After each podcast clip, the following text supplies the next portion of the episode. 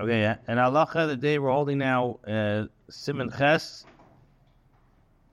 halacha daled.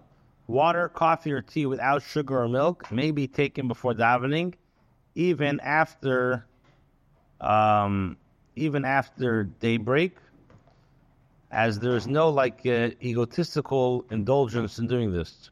Even on Shabbos Yontiv, when you're obligated to recite Kiddush, you may drink these liquids before davening without saying Kiddush, because before davening there's no obligation to recite Kiddush, as Kiddush is said only at a meal and immediately prior to the meal.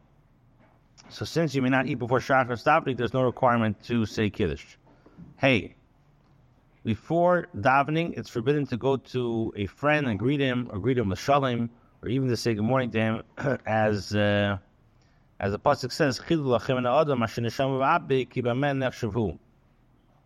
Withdraw yourself from man whose breath is still in his nostrils, because for he is to be esteemed. So from here, the Gemara lays out what is the importance that you honor him before honoring me. If you meet him by chance, according to the uh, mitzad, the to be machmer, it's permissible to say Uh, shalom. However, it's proper to alter usual usual form of greeting in order to remember that it's forbidden to engage in other matters before this time. Halacha vav.